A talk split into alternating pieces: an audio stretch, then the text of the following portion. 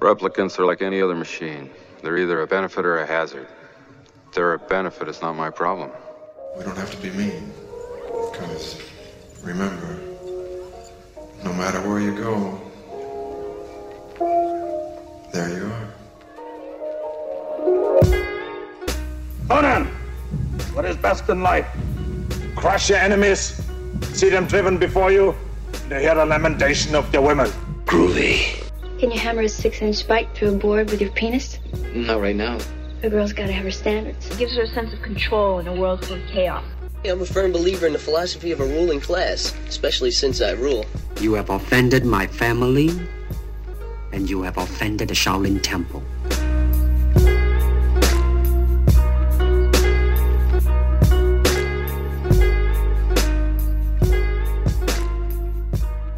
So I was telling my buddy the other day, oh, hey, and it's welcome to the Cult of Classics, the podcast where we talk about cult classic movies.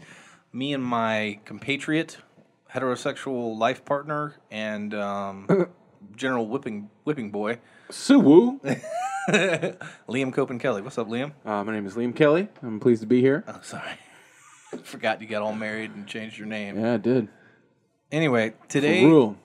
this week we're going to be talking about John Carpenter's The Thing, which was in 1982. Correct. All right, cool. Um, this movie is fantastic. Uh, it is a cult classic horror sci fi film that uh, tells the story of an alien creature come to Earth that can assimilate the DNA of anything that it can latch onto. To a perfect imitation. Yeah, and it, it had the unfortunate um, luck of being of coming out a week after S- Steven Spielberg's E.T., Yeah. which changed the face of movies and American culture. Yeah. And it goes to show that, like, studios in general haven't been. It's, it's not a new trick that they do where they will go ahead and just release um, a movie that's very similar to another movie. Yeah. Like, right back to back, especially if it's a different studio. And I don't know. I think they said, uh, E.T. was Universal, right? yeah. Um, are you clicking on something? I'm not. Okay, I was hearing, I'm hearing a clicking noise. I think it's. Oh, oh. yeah. My mic arm is uh, on top of a mouse. okay, I was hearing that. I was like, what in the fuck is that? A computer mouse, not a not a vermin. But anyway, why don't you take us away, Liam? Because you wrote the the outline for this one, so t- take us through the thing and let's talk about it. Yeah, let's get into it. Well, I like that this movie does start off with like a big ol' like what the fuck scene just off the bat because it opens with a, a helicopter chasing down a dog. I really, I really like that, and I like at the very beginning of the movie. Um, John Carpenter is no stranger to the effective use of POV because if you've seen Halloween, he's got like one of the greatest examples in film of uh, POV tricking the audience. Where In Yeah. the opening scene of Halloween, um, we're walking through Michael's eyes, but it's it's him as a little kid. Mm-hmm. So it, like it's got the scary like oh this is the monster, but it's him as a little kid, and you know later he be- does become the monster. He's like soo woo woo soo woo woo soo woo soo woo soo woo. woo." But um, in in this film, like we see through the dog's eyes, and it's it's kind of rocking it back and forth as it moves, and uh, and, then it cuts to the helicopter, and we realize, and they're chasing down the dog, and it's like, oh, we're looking through the dog's eyes, and you know, it, we know the thing, but if the, this is the first time you're seeing, it, you're like, why the fuck are we looking through the dog's eyes? Yeah, it's really it's it's a wild thing to to see. Just like going inside and seeing, I was like, okay, well, then you know that's obviously the monster. He's just taking the form of a dog. But That's because you know. yeah, it's because I know, and because like you you, you really can't help but know if you go to like wa- rent this movie on Amazon or look up anything about it. It's like an alien shapeshifter, blah blah blah blah. blah. Yeah, and you're yeah, like, yeah. okay, well, there's that guy. But to just watch this movie and see like a couple like bearded Norwegian fucks just Screaming like, and shooting at this Yeah. fucking dog. This beautiful dog. It really is beautiful. It's like a it's like a husky or a malamute or Yeah. something. Like it's just a it's a gorgeous dog. And at first I was like, "Were- are they just trying to push this off like pass this off like it's a wolf? And I was like, no, no, no, that's a dog. No, they they, they know it is. Yeah. And the, the, you know the crazy thing about how much people love dogs is even though I know that this thing is a monster, I still don't want to see the dog get shot. Yeah, me neither. Aaron, my wife was watching this with me, and she was like, if that dog dies, I'm out. I was like, the dog's gonna die. I was like, it's The dog is the devil. the dog is the villain. Like, it's, it's bad shit's gonna happen to that dog. I just get ready for it. And she was just like, wait, what? Because she didn't read anything about the movie before she Oh, watched so it. she with me. didn't know. Yeah, well, so I think she she knew generally that there was going to be some fuck shit afoot, but she didn't know the ac- exact plot of the movie, and she was like, "Wait, so the dog is the Satan?" and I was Yes. like, "Yes, the dog is Satan." Uh, Football is the devil. So you know, we come up on that, we see just how crazy of an effect this this monster has had on these Norwegian dudes. They immediately both one of them dies hilariously. he drops a grenade in the gr- on the, in the snow and can't find it, and then Just goes to pick it up. yeah, instead of running away. And then he just like he's got a, a fucking helicopter full of grenades right Yeah. next to him, just blows up.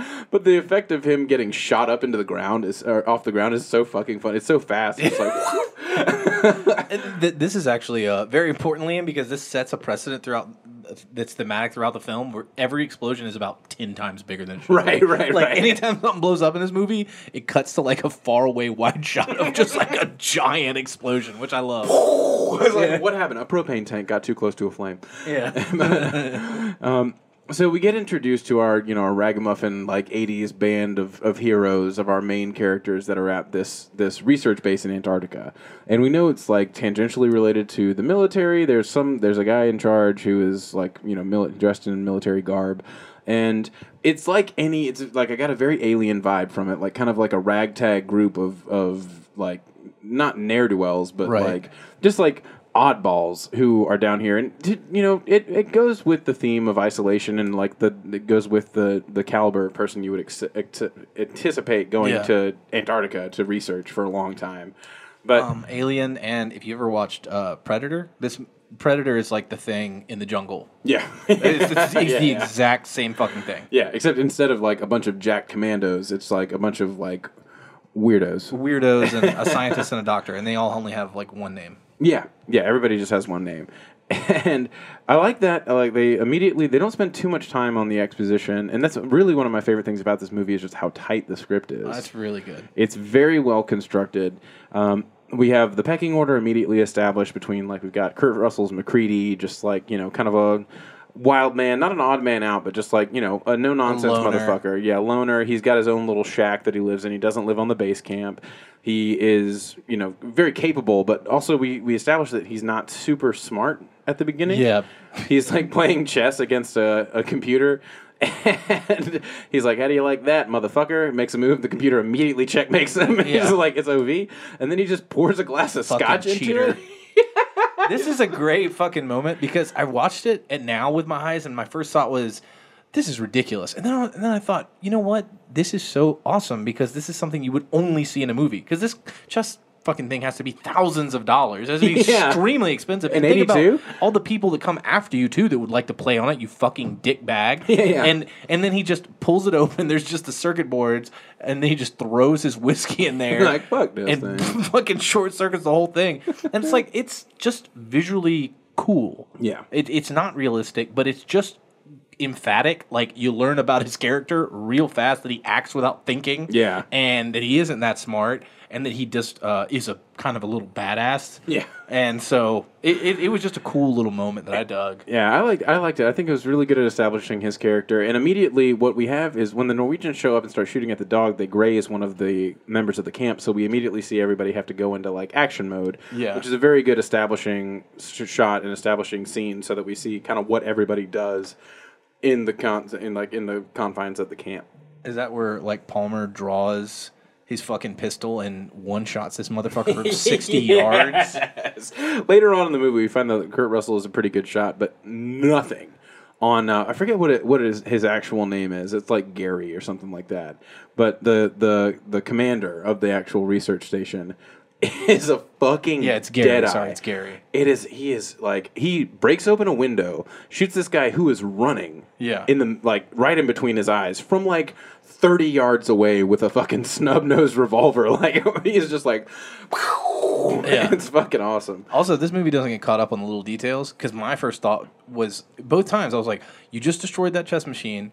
That and then it was, um, and then it was, when a computer was a chess machine. yeah, and then you, and then you just busted that window, and Arctic wind is going to get in and freeze you guys to death, and they never repair it or ever address it because they don't have time for the bullshit. yeah, it's like it's run and gun. This movie is very quick. Yeah, Um, so you know we we have the the dog come inside we see the dog uh, you know kind of gets to walk around the crew and then the dog eventually walks into uh, i think is it benning's room the guy who got shot Yeah. um, and then and, there's this, and this is while uh, they they've gone and they've checked out the Norwegian camp. yeah they decide to leave and go check out the norwegian camp and they're like oh the storm's, co- storm's coming how do we do this and kurt russell to establish himself more as a badass is just like i fucking fly i don't give a shit put on my prospector hat and i'm ready to go His Tilly hat. yeah, dude. He's tilling it up. He's uh his wardrobe is just based as fuck. And I really dig it. Um, it's fire. So weird PowerPoint fade cut scene transition right after like the dog walks into the room Yeah. and then there is a like a fade like a fade to black into the middle of the screen. Yeah, yeah, yeah, And yeah. then we cut to a completely different location. It's like a vignette fade. It's strange. It's the the screen vignettes into a dip to black. Yeah. and they do this several times. And I gotta say, this trend, these transitions do not hold up over time. Um, No. but like Wilford, I blame PowerPoint for popularizing it. that might be true.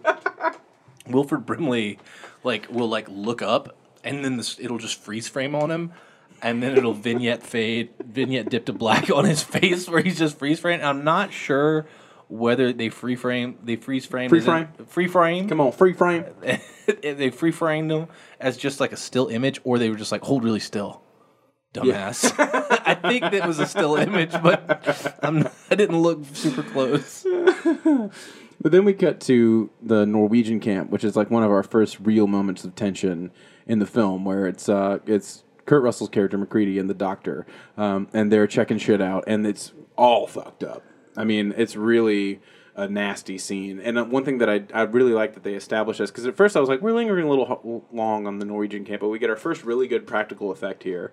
We get the body that they discover that has um, his throat and wrists are cut and the blood is coming out of him like like it's frozen like a stalactite Yeah. and it's really a like jarring image especially because you haven't really seen any violence up until this point Um, Well, you, you saw homeboy get fucking drew on and his head, bl- his brain that's blown out, true, and the other that's dude jump true. on a grenade. well you haven't seen like but you haven't seen anything like this. yeah you haven't seen horror violence Yeah. and it like really frames where we're going there are a couple of moments leading And this shit into looks it. good. It does not look cheesy or or lame. no the Like, practical effects in this movie have actually aged really well Yeah, like I always say, dude, CGI may be quicker and easier, but practical effects will hold up over the over time. Yeah. Well, and th- at this point in film, it's like almost impossible to do anything that they actually did on C- like with CGI in terms of It would have practical looked. effects. It would have looked like shit. It looked like shit. and It would have been borderline impossible. I mean, the Yeah. budget for it, I'm sure, would have eclipsed what they would ha- Yeah. needed for practical effects by far. absolutely.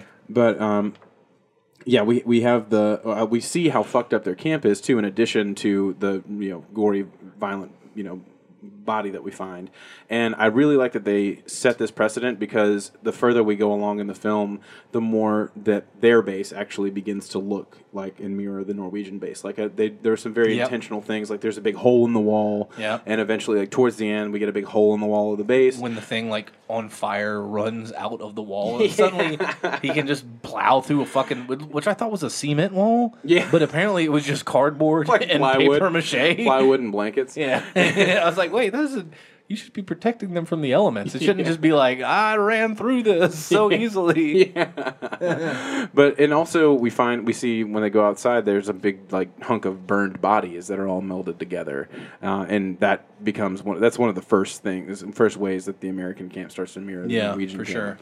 sure. Um, and we find out why very soon. Um, so we get back to the back to the ranch. We have the crazy Cronenberg monster autopsy. That's the second, s- and I think really the final like stationary practical effect that we have. Um, and Dr. Wilford Brimf- Brimley, uh, Dr. Blair. Dr. Blair is a tr- uh, OG. AKA Diabetes. he doesn't have a mustache. Which is I, okay. I cannot stress this enough. He has the worst top lip in maybe human history, and he really, really should hide that motherfucker. and, and he did for the remainder of, his, his life. career. Like, Is he still alive? I don't know. I don't know. Let's check on Wilfred. I hope he is. I hope so If- too. Or if he's- Wilford, not Wilfred. My- If he my- survived diabetes. diabetes. He's like, well, I'm down a foot, but uh, I'm still kicking. No, he's, he's alive. God, look at that fucking mustache. Born in 34, yeah, dude. I mean, it really goes. To, glorious. it, it it exemplifies just how much some facial hair can do for somebody. For real, men, don't sleep on it. Don't sleep. If you can't grow it, I'm sorry, but if you can, check it out. See what It's it does our, for you. it's our makeup. Yeah. Um, so yeah, we have the second practical effect, which is like the super gloopy burned body that's Yeah, yeah, yeah. horrifying. Yeah. It's like an old like It's it's it's like a Cronenbergian monster. yeah, it's like a looking thing. grotesque like old Grecian statue. It's disgusting. Yeah, um, and we get the the gross out. We see um, it, it does a great job. This is where the movie has to really start to balance its suspense and its thriller aspects with its horror movie like gross out scenes, and it does a really good job of that throughout. And and I say, uh, I what I really love is that you've got this. We haven't really gone into them all, but there's a really big uh, cast. Like it's Yeah. a big ensemble cast like here. 14 people. and uh, they're not the best of actors. Some of them in particular are, are pretty fucking bad. And they like the one scene that really tipped me off was early in the movie when um, Gary goes up to Windows, who's at um, the radio, and he's like, he just comes up yelling at him. He's just like, "Have you fucking found anybody?" And Windows is like, "I'm fucking looking." And then and you can see Gary waiting to say his lines. If you go back and watch this film again, like he's like he's he's like he's like almost speaking before Windows is done. He's like, "Well, keep fucking looking." And I'm like, "Can we just I would just really like it if everyone just stopped go, being at 10 at the very beginning of the conversation but you know we can assume that they're all stressed out and living in a fucking in this isolation chamber Yeah. essentially um, We see them all kind of being a little bit kooky at the beginning too. You got one motherfucker who's just rolling around on roller skates the whole time, Yeah. gnarls. talking shit and playing his music way too loud at night which was so fucking inconsiderate Yeah, and uh, but I did love the superstition foreshadowing. That was very good. I like that. Yeah. It's one of like the only pop music cues in this movie. Yeah. and this is way before every movie just had pop music cues. oh yeah john carpenter was an innovator man Yeah, and he was also like a solid ass composer. oh very much so He's not credited on this movie, but I know you said that you can kind of hear his influence. his a little influence bit. is in here and and just a last little bit of cherry on that i was listening to on my i was watching this on my laptop and it blew one of my fucking speakers so now one of my laptop speakers is just like which sucks so thanks john carpenter Thanks, John Carpenter. But you don't really get the full effect like you do in like Halloween or something like that, where No. it's totally like John Carpenter. He has a very until the distinct very feel. end of the movie it's like yeah, yeah. yeah. so then we move into the we have our first big like practical effect that's in motion, which is the dog kennel scene, and that is disgusting fuckery. this I- shit opens up like an evil flower It reminded me of the Demogorgon from uh, Stranger Things. Yeah. and I think I'm sure like, like, you can really see this movie's influence around a lot of different like of this type of like Yeah. 80s style movie and horror movie um, when you watch it because it, the way its its face opens up like a plant. Yeah. and then it's just got this nasty ass like dog face like skin dog face inside of it, and it pops open and like Yeah. all the little spindly like like grabbers come out. and it really stays on the shot. Like it doesn't cut away from it. It you see how fucking disgusting it is. And Yeah. you're really and that one dog like ripping out pieces of the fucking you're like, come on, come on. Dude, I was like, that would be that's the dog that I am. I'm Yeah. like, I'm the fuck out of here. But that dog has got It does. it gets sprayed by its like nasty acid. Yeah. Yeah, big ups to the dogs in this movie. They are some of the best actors. By For far. sure. Um, but yeah, I love how everyone, like, as soon as we find out, like, the dogs immediately go apeshit, and we find out, like, everybody kind of comes down to the dog kennel to see what the fuck is going on, and everybody is on high alert immediately. And I really like that about this movie. I love that even though we have this kind of like ragamuffin crew, it's like a little bit like an alien where everybody is there for a reason. And we're They're not, not stupid. yeah, we're not turning these characters who are like scientific researchers and staff that have are you know, been deemed qualified to go on this special months long mission to Antarctica don't just immediately fall to pieces and start doing dumb shit. Like everybody is like, all right, how do we contain this? We need to go ahead and get this done. Like it, we, we need to lock this door, and then it's like, oh surprise, we're actually able to lock the door. That really kind of took me aback. I was like, whoa, you can you actually you closed it in there? And they're like, and uh, so, for some reason, we, we we don't know what their mission is there, but we can assume that it did require the use of two flamethrowers. So they had two flamethrowers on hand. They keep the motherfucking thing on. Yeah, they really were like, well, if there is a creature that comes from the ice, you will need flamethrowers. So straight up it's like, and I'm here to do some business with with a the big iron on my hip. The big iron on my hip. Yep. um, so the dog autopsy is crazy. After they get that in line, the the whole kennel autopsy scenes, they move us. For, like I said, from the still figures into the true effects of the movie really well, and this also brings us into Bennings getting thanged. Like Bennings at this point has gotten full on thinged, and he's beginning to be he's beginning to be assimilated. Uh, Biddings is the redhead. The red, the bald redhead who gets shot at the And very he, beginning. he gets uh, thanged um, when he they're in the uh, storage room, like putting the bodies up for storage. Yeah. So it's like just a little bit when they're like, "Oh, this is a credible scientific discovery." When they have uh, realized that this is like these are aliens. Mm-hmm. So and then they yeah, and then he gets got in there by what they think is a corpse. yeah, And then that's where you learn at the same time that this these things do not die. yeah, and they can Unless live. you fucking burn them. yeah, cold does nothing. They just hibernate. Being chopped into pieces does nothing. Shooting them does nothing. Which you know, which is cool is I wondered why the dogs never attacked it, and then I Yeah. bet the dogs instinctively knew. yeah, don't touch that. Don't touch that. Yeah, And they were like, that's why the dog was like biting the fucking metal fence. Yeah, he was and like, let ripping pieces all out of it. we get the fuck out. and of they here. do get out. They do get a bunch. One of them just like straight yoinks over. Yeah, it's like, "Vroom." or I think his name's like Crawford or something. The guy with the old John Krasinski looking motherfucker with Yeah. the big beard. But um, so yeah, so at this point, everybody is like, "This is fucky. Let's figure out what's happening." Um, and at this point, old Doc, Doctor Yeah. Blair, Wilfred Muffin Brimley, One of the, one of the two doctors. one of the two doctors, so Doctor Blair and Doctor C- Copper. I Yeah, think. yeah. Doc Blair Blair's the scientist. Copper's the uh, Medical doctor. Medical doctor. Yeah. Yeah. So Dr. Blair figures out just how fucked they are. Like he starts doing these cellular tests on the thing. And That old eighty-two computer. which is just Doing- reading out facts to him Yeah. somehow. that was one of the things that I thought didn't age very well. 'Cause Well, yeah. it's like it's like perfect imitation of life. And it reads out and it's just like if introduced to humanity at large, would be f- like full assimilation in twenty seven thousand hours, which I think t- works out to like a few years. But this is the closing of the first act. Is when he finds that out. He's the fucking biggest OG in the game. Like you see him deal with it. He comes to terms with it, and he's like, okay, everybody on this base is gonna have to die. Yeah. Like, Yeah, that's what including he- myself. Yeah, that's the that's and that's kind of the end of Act One. is Yeah. once he dis- discovers that. he goes like he, he goes into shutdown mode and then at the beginning of act two i mean oh, well, you- this is kind of like the end of act one beginning of act two but like when we see him run out to the helicopter or when Yeah. we run back from the helicopter because mccready is coming down from his shack and he sees dr blair like just like in like long john's like, "Pip, pip, pip, pip, pip, pip, pip," like, jogging back in and he realizes that like dr blair has fucked them if they're like from The trying to helicopter's leave been destroyed. helicopter's been destroyed, and then we find out later that he killed all of the dogs, and Yep. he uh, also took out their like landcraft, like whatever they had Yep. jeeps or some shit.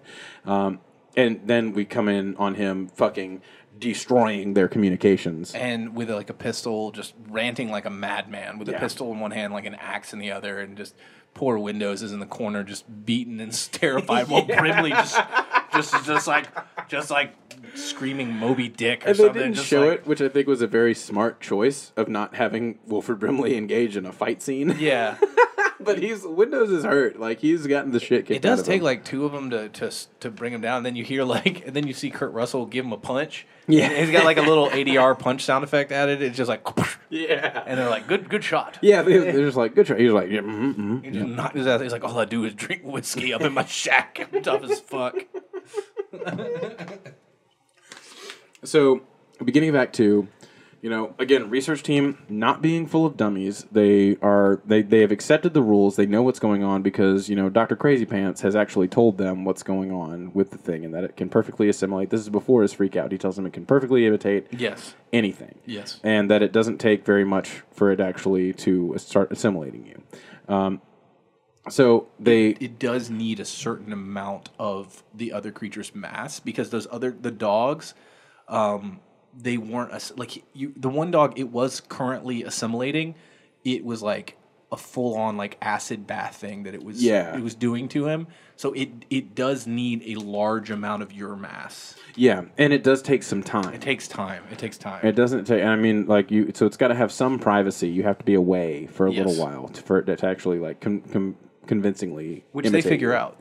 Yeah, they do, and they. But they also want to know. They're like, okay, if it can perfectly imitate anybody, how the fuck do we know if anybody here is already infected? Likely somebody is, because that's one of the things he doesn't say it. But when uh, Wilford Brimley is doing his little cellular readouts, it's like percentage chance that somebody here is already assimilated seventy five percent. Yeah, it's a really high percent. Yeah. And when they all discover this and like they have to first they have to lock Wilfred Brimley up, right? Yeah. Because he's they can't have him being a madman. And No, then they, they put him up in the shed. they put him in the shed and um, then they get back in there like, well, somebody could be the fucking thing. Yeah, well, like likely somebody is the thing, Yeah. and and I think at this point they already know um, that Bennings was the th- was a thing. He got thing. Yeah, well, Bennings gets thinged. They discover him, and that's a really freaky scene because that's the first time we see the thing as a human, and he hasn't quite formed. Yeah. S- and he, he just like turns to them. He runs out in the snow to try to like escape. yeah, with the big broom hands. Yeah, and he just got and then he's yeah he just makes that horrifying noise and then they just burn his ass. Yeah, they are not playing around with the flamethrowers. No. and I love that. They pour gas on him too. yeah, I love just I love how not fucking around they are. They don't just sit there and get get got. Yeah, and we have our first idea of how to test like the blood. They're like, we have a bunch of people's blood here already, and this is like the first moment of real whodunit suspense. And that really comes from Kurt Russell. They left his ass out in the fucking snow. Like they cut the line. Oh no, no, no! This is before that. The blood test comes from Kurt Russell when he comes back from this. Well, the first idea that they have is they want to test the cells of somebody who was Oh, yeah, yeah, infected you're right, you're against right. the blood that they already That's have. right, yeah, yeah. And then this is like a really great moment because you realize that like, oh no, so there's there's it wasn't just Bennings. Yeah. Like there's because the blood is all destroyed. yeah, they have all these blood bags and they're all emptied. And they they were like, well, there's two people that could have possibly opened this door. Both of them are like, it wasn't me. Yeah. But, but this is like really the first scene where we establish McCready as the lead, the de facto leader of the group. And Shit gets into the natural order of these things, which is chaos. When when everyone is a suspect, people shit gets tense. Yeah. And I loved, though, that there wasn't some domineering power struggle from the captain. Like when Windows runs off after the, everybody's having a confrontation where they're all pointing fingers at one another, Windows runs off and he's getting a gun. He's like, I'm going to not die. Yeah. Like, y'all motherfuckers do what you want. I'm going to be sitting here with a shotgun. Like, McCready de escalates the situation.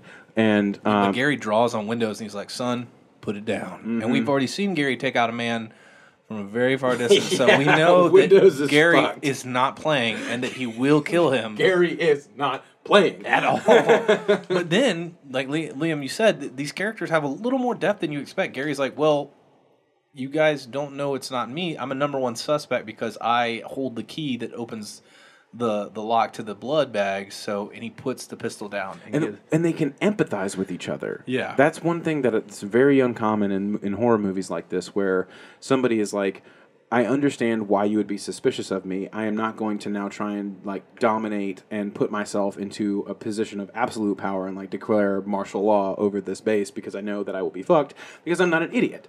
Like Yeah. he ev- he immediately cedes control. He puts down his gun and he's like, "Okay, I'm in survivor mode." yes, Like he's Yeah. like, "I'm not going to motherfucking die." well, and he's not a fucking like megalomaniac, uh, a la you know um, Marlon Brando from Apocalypse Now, where he Yeah. becomes like a he's like, I will rule this kingdom. He's he's he's he, he's like, no, no, I am a not the thing.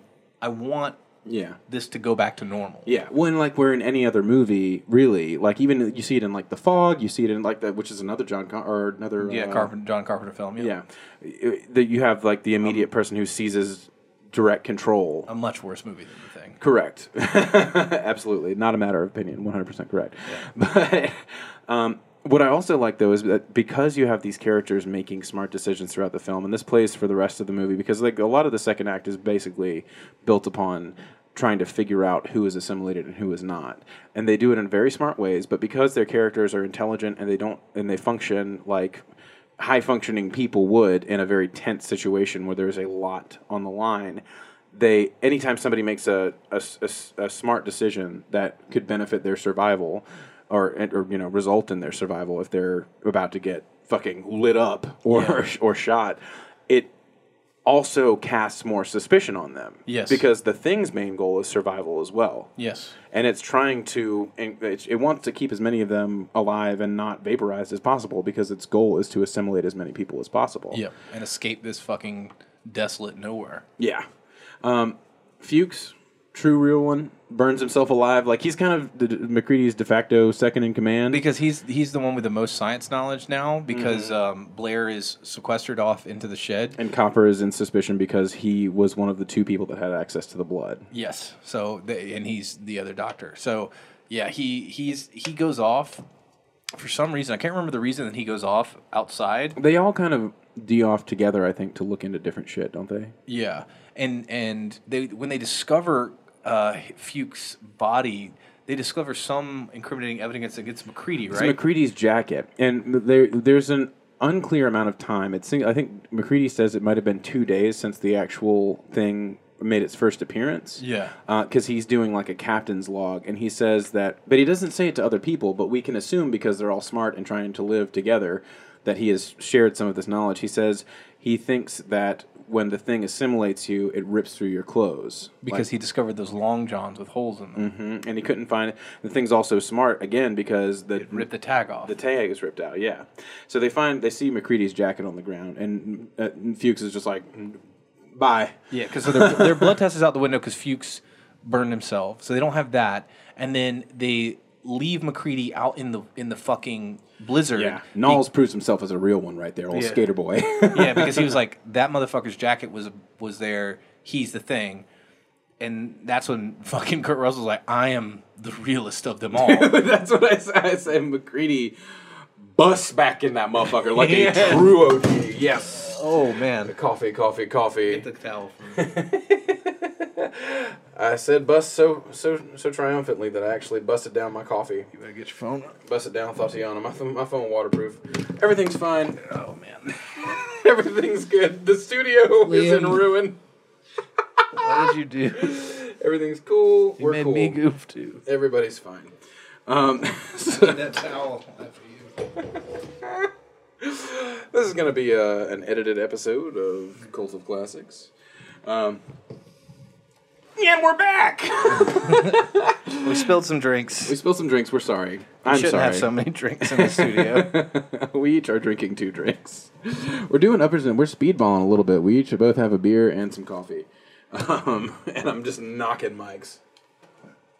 Anyway, yeah, um, emotions impact these characters for sure, but everybody, every one of these characters really has it makes a like a a, a- a decision based on logic Yeah. in the interest in their own self interest at the, at some point in this movie. Like even Knowles, who is like.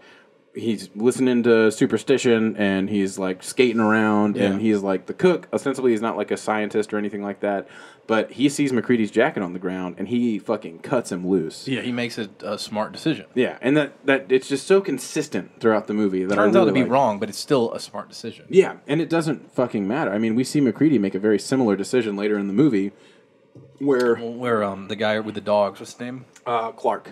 Where Clark comes at him with a scalpel. Yeah. Uh, and then McCready straight proves that he is an old school gunslinger and whips from the hip and in one motion blows it blows his fucking head off. Yeah, dude, it shit was he came with the quickness. I mean, it was just smooth. It was like whoop bam. yeah, it was just like whew, no hesitation. Just blew his fucking brains out. from the hip to the head, baby.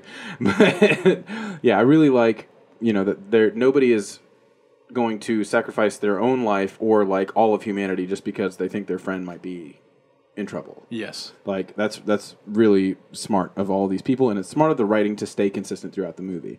So, and this is when Kurt Russell brings in like when he busts back in, they he busts into a storage shed, and he is holding a flamethrower, Yes. and a stack of dynamite. Yes. and this is Chekhov's dynamite because it, can- it will it will come Yeah, back it will later come on. back. But um, Or does he have a flare? Oh, he- that's right. he's got a flare, flare first, and and, then dynamite. he he negotiates from the flare dynamite position to, the the flamethrower. flamethrower dynamite position. and this is where we see this is this is it, in my opinion one of Kurt Russell's best performances like ever Yeah, for real. of all time. He really does a good job. He's like balancing between being like Captain Cocky, Yes. like he is, and like you know you see like Big Trouble in Little China, Yeah. like all the way through. Like there was that stint of romantic comedies he was doing where Mm-hmm. he's always just playing like the super like cocky, very like sure of himself, never wrong, and even when he is wrong, it's just going to be a wise crack, you know, Yeah.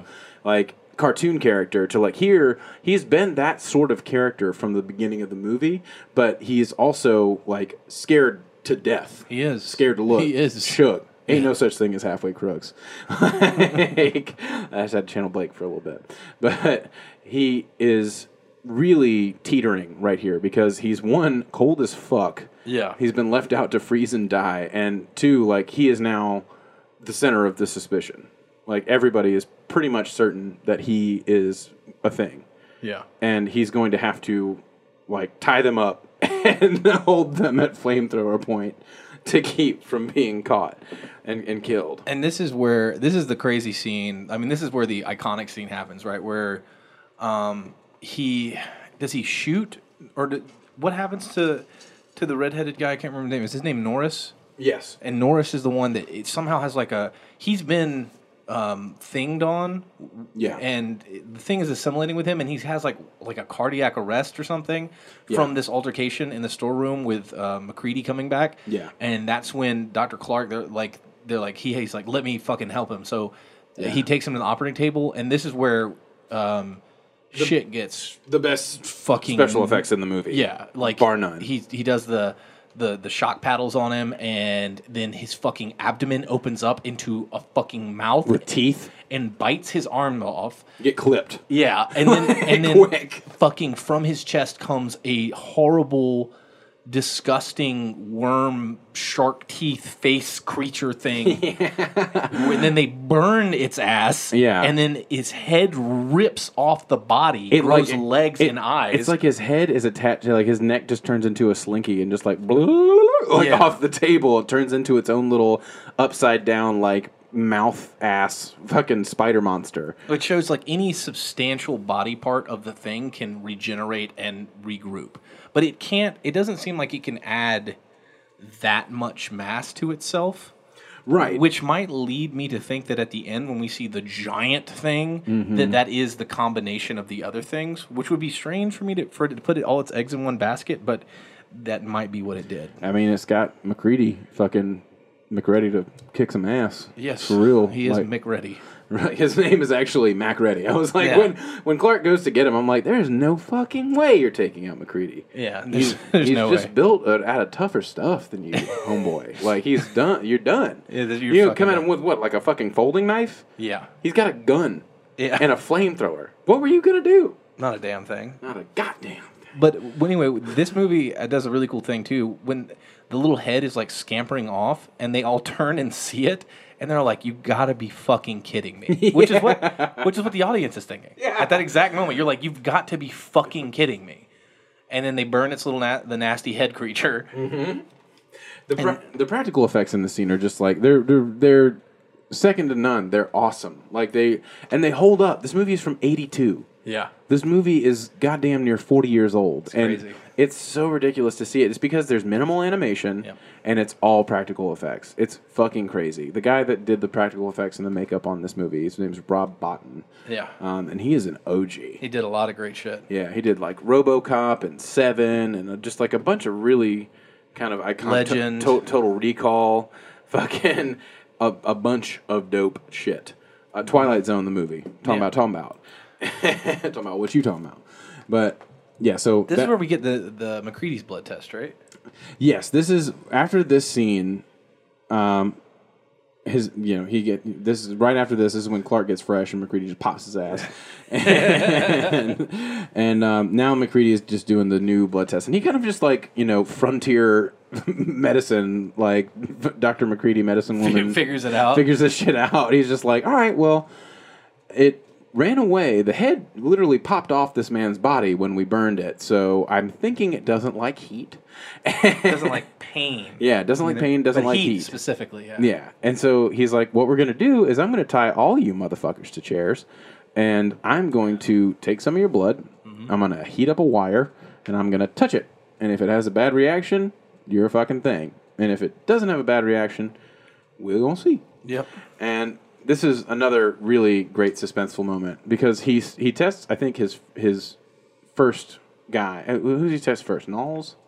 Uh, no, Knowles is No, he tests uh, Windows first. Windows first. Yeah, Windows first. Yeah, and he lets Windows get up and be his little little helper. No, no, no. He tests the two corpses. He tests the corpse of Doctor Clark, and he cle- uh, of Clark, and he Yeah, and of Dr. Copper. Copper and Clark. He tests, and that's where um, what's his name? Childs, Keith David. Keith David says you're a fucking murderer because neither one of them their blood reacted, and then McCready doesn't even fucking acknowledge him, Yeah, he's just like, okay, and they just keep testing. I don't give a fuck. Yeah, they just keep testing. I'm a Creedy, and if you try me anymore, I might shoot you too. Yeah, He got- when he got left out in the snow, he was like, "I am, I am not playing anymore. he's like, you disrespect. You motherfuckers tried to kill me." But yeah, the the the really the, the new blood test is a it's a great suspenseful scene, and it shows McCready's power as a leader. You know, having a flamethrower helps, but also Yeah. like he's he's he's coming into his own and like figuring shit out now and really taking control of the situation as best he can.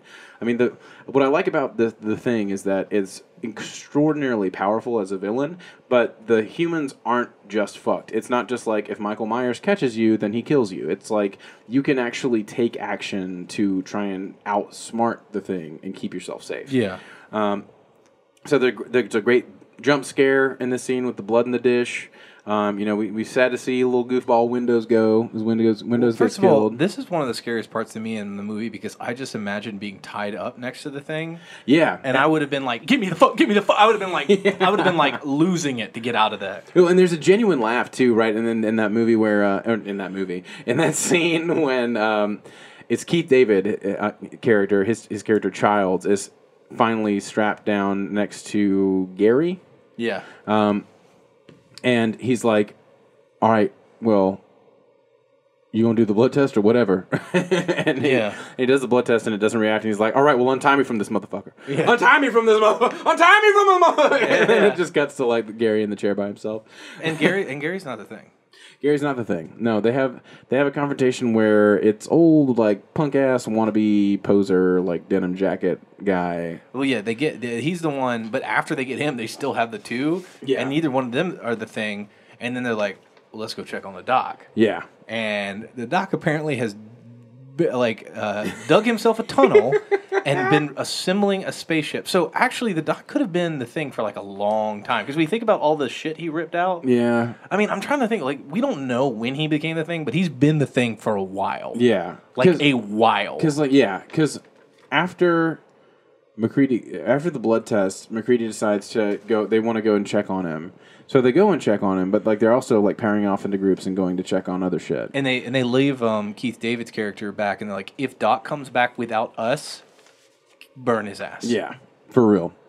Like, my note here is actually like, now that we can test blood, let's go check on Doc. Uh oh, Doc is making a motherfucking spaceship. Um, Yep. Child's running out of the base when they see him. Like they, it's um, it's It does look sped up to me. it does look sped up. It's it, but it's creepy. The It is effect is creepy. creepy. of seeing him just like dart off. because because you think now, oh, is Childs the thing? Yeah. Because he didn't listen to the to the agreed upon um, plan. Yeah, and I mean, but also I wouldn't want to be left in the base by myself either. I mean, I got a flamethrower. That's true. I feel pretty secure with the flame. Even uh, hopefully, it's not the one that malfunctioned with uh, the whole Windows uh, incident. Yeah, Windows gets straight up. Got because his fucking can't get his flamethrower to work. Yeah, and McCready drops his flamethrower. Well, yeah, McCready drops his flamethrower and he can't get it his to work, so he's like, Windows, light this motherfucker up. And Windows panics for like a second, and the thing is like, "Wow." And it just gets him with like a Venus flytrap mouth. thing. yeah, it's really crazy, and it's it's it's really disappointing because up until this moment, everybody has kept themselves together reasonably well, but Windows has like literally a moment's hesitation, and the thing is just like, I'm gonna survive. Yeah. But yeah, we uh, we got Commander Gary's finally back in the fray. You know, Mc- McCready's still Yes. he's still running. McCready's still running the motherfucker, but M- Commander Gary is just like, hey, can we you see, like I don't need to be tied up now. Can I maybe get Yeah. my gun back since I'm an amazing shot? and they, and they co- this is where McCready's like, look, none of us are gonna live Yeah, because because it takes out the generator. It- When the when the generator gets taken out, they're like, okay, we're all going to die. yeah, Because if they go, they check on the generator, and it's like it's destroyed. So they they know that they cannot survive the winter, and they're like, so what this thing is going to do is sit here in the cold, and we know Wait us out. wait us out, and then when we get discovered, it's going to hop on that helicopter, whatever helicopter comes to, to check on us, and it's going to get to humanity. So they're like, we have to blow this motherfucker up. yeah.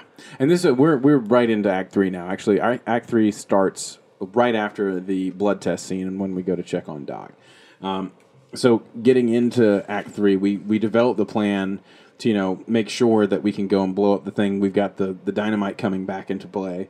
Um, there's more gross out here. It becomes a little less effective at the end, honestly, with the Yeah. climax because Doc is scary. Doc is definitely scary. That's one of the scariest moments in the film, in my opinion, when Doc gets Gary. Like Yeah. Doc goes and he- Blair, yeah. Blair, yeah, Doctor Blair. Sorry, I just keep calling him Doc because Wilfred Brimley is a Doc. Like if Yeah. he in, in real life, if I feel like if I walked up and was like, "What's up, Doc?" Yeah, I would call him Doc. Yeah, he'd be like, "Oh yeah, hey, that's me," but he just shoves his hand, very like stone faced. It's so it's such a cool shot because it's just it, it's just like he extends his hand and it's in his face. It's like they do it with just it's just two it's just two camera moves. It's like behind Mm-hmm. it's over the shoulder of uh, Cooper or Co- uh, shit I always forget his Blair. name. It, well, yeah, you. Oh, it's the- Gary. it's the back of Gary. Yeah. him sticking his hand, and then and then it's in front of Gary, and now they've gotten the uh, the uh, visual makeup effect of like his hand being in his face. Yeah. and and Brimley's face is just stoic as fuck. Yeah, and Gary's not like screaming or No. anything. He's just horrified. Yeah. And he's like, and this thing is taking over him very quick. I imagine if it gets to your brain pretty I quickly. mean, yeah, like- he, he's just like getting him. yeah, it's very scary. And then Nall's just kind of like D's off. He goes and sees something, and you're like, what happens? And it's like, "Oh, we don't know. Yeah. But How does. Okay. So we have our final confrontation with the thing. Are you gonna ask how it has the dog DNA? Well, I, yeah, I imagine there's there's some part of it that must have been assimilated with the Uh, it dog prior. must have been. It's crazy to try to trace it, but it must have been part of that original thing. Yeah, I think, and I and I don't know what kind of memory these assimilated beings have if the cells are just being replicated. But this is this this is actually now like the third time we see the dog monster come out because we see it at first when it's an actual dog and it's trying to assimilate the other dogs, and we see it second during the autopsy when it like shoots out of the the corpse like there's another dog inside the corpse and then now we're seeing another dog monster come out but this time it's giant but really my, my question is how does mccready survive this explosion when the thing pops out because he's like in a he's in like an underground part of this bunker basically and he has a shitload of dynamite and he sets off this uh, this gigantor explosion with a single stick because the fucking thing comes out I, like tremor style like underground Yeah. slithers up to where he has the de- the detonator and just like yoinks it that was actually a pretty funny movie Yeah. moment to me it was it's just like yoink like I, you don't need that i want that Yeah, and he um he he get he then s- throws a stick of dynamite that he's lit at the pile of dynamite, like the large pile of dynamite that they have set up to blow the thing up, and it succeeds. But this explosion again, like every other explosion in the movie, is is gigantic. fucking enormous. Yeah. this whole structure goes up, and somehow McCready is just good. we we just have to assume that he because it cuts away from him in that ducked and time rolled. that he was gone. Yeah, he was like, you know what, I'm real fast. Actually, an Olympic runner. You didn't know that, Liam. Dummy. Um, And then okay, so we get towards the the, the proper ending of the movie, um, and that's a McCready's confrontation with Childs, um, and they both come up. Neither of them are sure if the other one has been assimilated or if they both have been, and we Yeah. don't know as the audience either. Um, but it's weird to me because it's like, is McCready giving up? If so, it's out of character for him to be beaten down in the last minute. I'm not a huge fan of this ending because. Well, they do get to have the nice little whiskey drinking moment while they like basically just accept their deaths. That's true, but if they're the thing, then they're not going to die. Yeah, but they you find out that they're not. Do you? Yeah, yeah. I mean, the thing would have killed him. But what if it? It would have. I thought it would have just like stuck around and maybe tried to assimilate him. Yeah, but they sit down. I mean, it would it would have done. It, the thing hasn't shown any moments of hesitation or any reason to banter. So if the thing is um, McCready, which I mean, I, I kind of assume the thing's not McCready. I did too. But if the thing is Childs, Yeah. then it wouldn't have needed to sit down and drink whiskey with him. He's defenseless. He doesn't have the flamethrower. It would have just walked right up to him and got him, just like Wilford Brimley got Yeah. Gary earlier. So I, I think that it's pretty safe to assume that neither one of these guys is the thing. Um, Yeah. I don't. I'm not going to assume the thing is dead because there theoretically could have been uh, Any number of any little. n- number of, of like at least two at least two things Yeah. like that one th- it, that attacked um mccready could have been gary and then blair's still out there Right. so uh, that's there's no assumption for that um but yeah It's just it's open ended and it seems inconsistent with the writing style of the movie to have it not be settled because they've been super scientific about everything before this point. And I mean, granted, everything's fucked. everything's fucked and they're dead Yeah, and when the Norwegian base is like a mirror of yeah, their it's the base same. now. And everyone from the Norwegian base died. And this is they're they're dead. And the thing is about this movie outside of the film that that was the setup for Thing Two, but because this movie flopped because it was put up against E ET.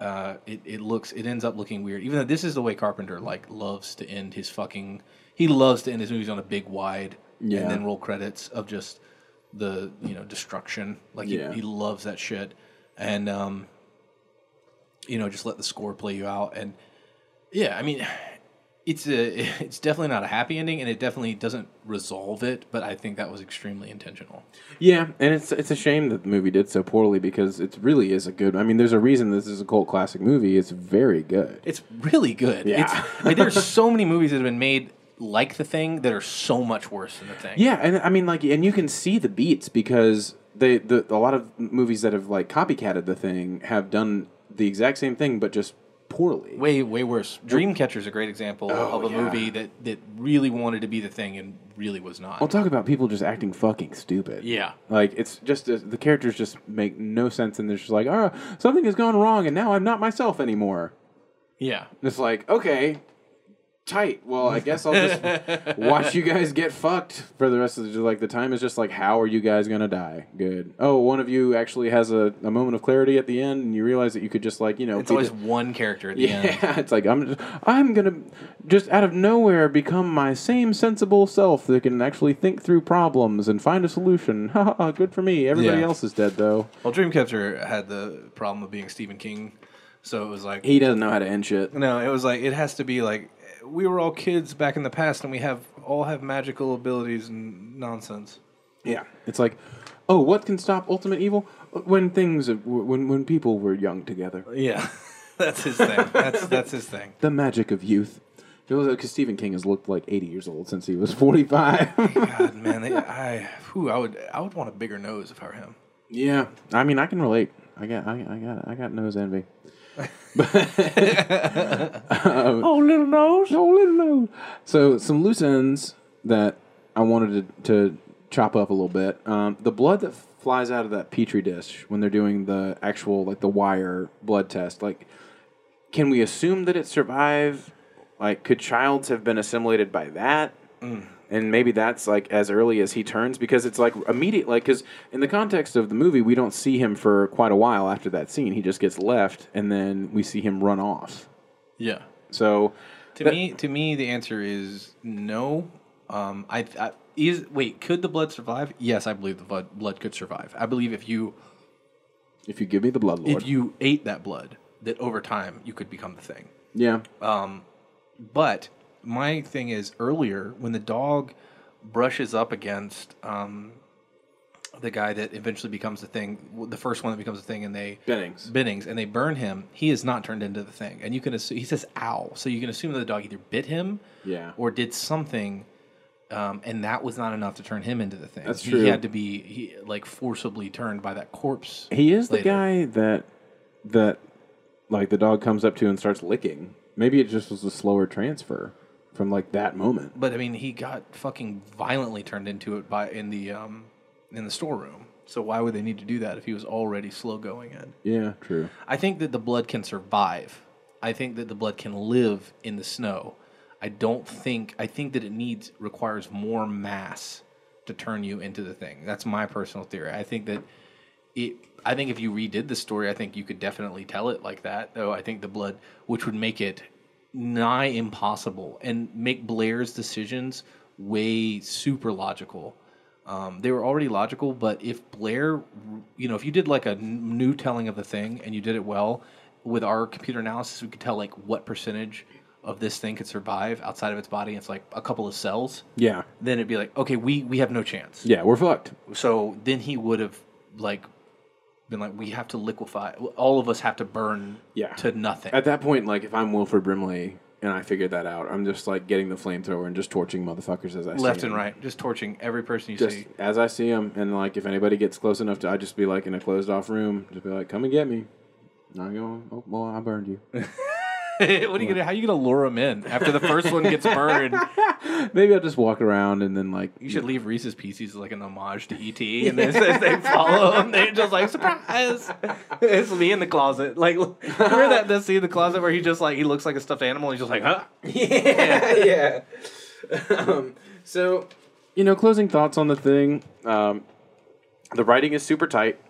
Uh, not much time is wasted from establishing characters to creating the tension. And then the, suspen- the sp- suspenseful thriller parts are really paced very well. Like we Yeah. don't spend too much time on like the who done it. You Mm-hmm. like I'm suspicious of you. Well, I'm suspicious of you. Well, I can. I was like you can get you could. And we've seen examples of other movies that have taken from this. You can get super bogged down in that. kind of thing bogged down in it. but it's really it's paced very well um, and the horror gore is balanced very well with it I mean, like there's enough story that is not just like a cronenberg nasty Yeah, yeah, yeah. and um, i do think that the ending is a little bit weak still i mean we've talked about it now so i'm, I'm a little bit more forgiving of it but um, i do i don't like how open i mean like and especially anticipating a, se- a sequel um, I, I can forgive it a little bit more but I, I don't like that kind of ending especially in a horror movie because Okay. it's just like an, the end question mark but um, the ride of the movie is great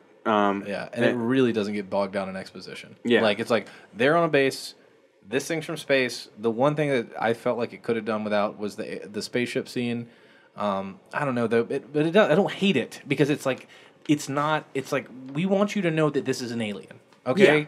And it's I feel like it was important to them to stress that this is like an alien from outer space movie. Yeah, this is an alien from outer space movie, and that's okay, cool. Um, that's probably because we, I don't think Liam and I, neither of us have seen the original thing from outer space. Yeah. I think they were like they wanted to keep that true to the original film. I guess that it's like this is an alien. This is not just a creature. Right. So um, this is this thing is incredibly intelligent. Maybe we could So- do the thing from outer space from 52. I mean, that wouldn't be bad. I, I don't, I don't, I don't know if it's any good, but Yeah, me neither. I don't know if it's a cult classic either. Yeah, but this movie just has the perfect amount of exposition, and Yeah. it- like you said, it takes an ensemble cast of not so good actors and paces them and uses them all effectively. Yeah. and that's it's crazy hard to do that. Like it's so easy to be bad. Like for this for films like this, they're almost always bad. Like they're almost always bad. Yeah, that's true. But the, I think it's really funny though because I looked into the guy who adapted the original story for the screenplay, um, and his name is uh, fucking some dude. I forget his Tittlewitz. name. Tittlewitz, Piddlepits. Um, and his only other credits writing were the Thing video game and like all of the Bad News Bears movies. so it's crazy that he popped this one out because this is really, really well written in my opinion. Um, Yeah, John Carpenter is an OG. He Yeah, he's a master he of horror, dude. really got fucked by ET. Yeah, Um, you know, not to no no shade on ET, but yeah, definitely not. but it's it's. I mean, now as an adult, I prefer the thing to ET. yeah, I don't know. I haven't seen ET in a while. I mean, I to me now, I like the thing more. Yeah.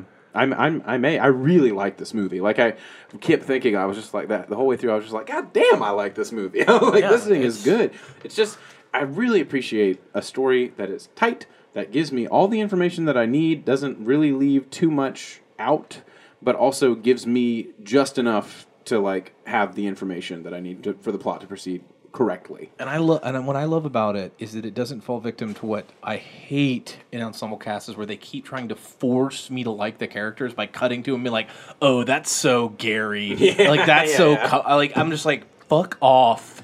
Just have them be themselves and I'll care about them because they're humans." It's like good for you because I hate Gary now. god, I hate that shit. I don't want to hear any more about Gary. Um, and the other thing, one like just really small tidbitty thing that I really enjoy about this movie is that they really gave props to Rob Botton, who is the makeup guy. He is like he's like before the actual opening billing in the in the opening credits. So they like they knew where their bread was buttered. They were like, this movie looks fucking crazy. Yeah. and it's due in large part to this guy who did such an amazing job on. The Oh yeah, this special shit effects. doesn't work if the mo- if the thing is cheesy. Yeah, no, not at all. It doesn't work. It's like I mean, it's, it's parts of it are more gross out than they are scary, but parts Yeah. of it are genuinely fucking frightening. Terrifying. Yeah, Absolutely terrifying. yeah. Do you have any any closing thoughts to wrap her up? No, I just think this is a great cult classic film, and if you like sci-fi and if you like horror, this is one of the best, if not the best, blend of the two that's ever been done. So uh, this is also the movie that crushed John Carpenter's career. Yeah. So that's also interesting. So it's sad about that, but But interesting because it's so over- good. Yeah, over time, it's kind of been proven that he was right and that his movie was great. So thanks for listening to the Cult of Classics. Yeah. Overall, I give it uh, nine out of ten head spiders. Yeah, and I give it 17 out of uh, 19 um, belly jiggles. Fuck yeah. All right. So tune in next time when we talk about a different uh, cl- cult classic movie. Uh, that, that's it. Go fuck yourself, Kofi. Uh, go fuck yourself, Kofi.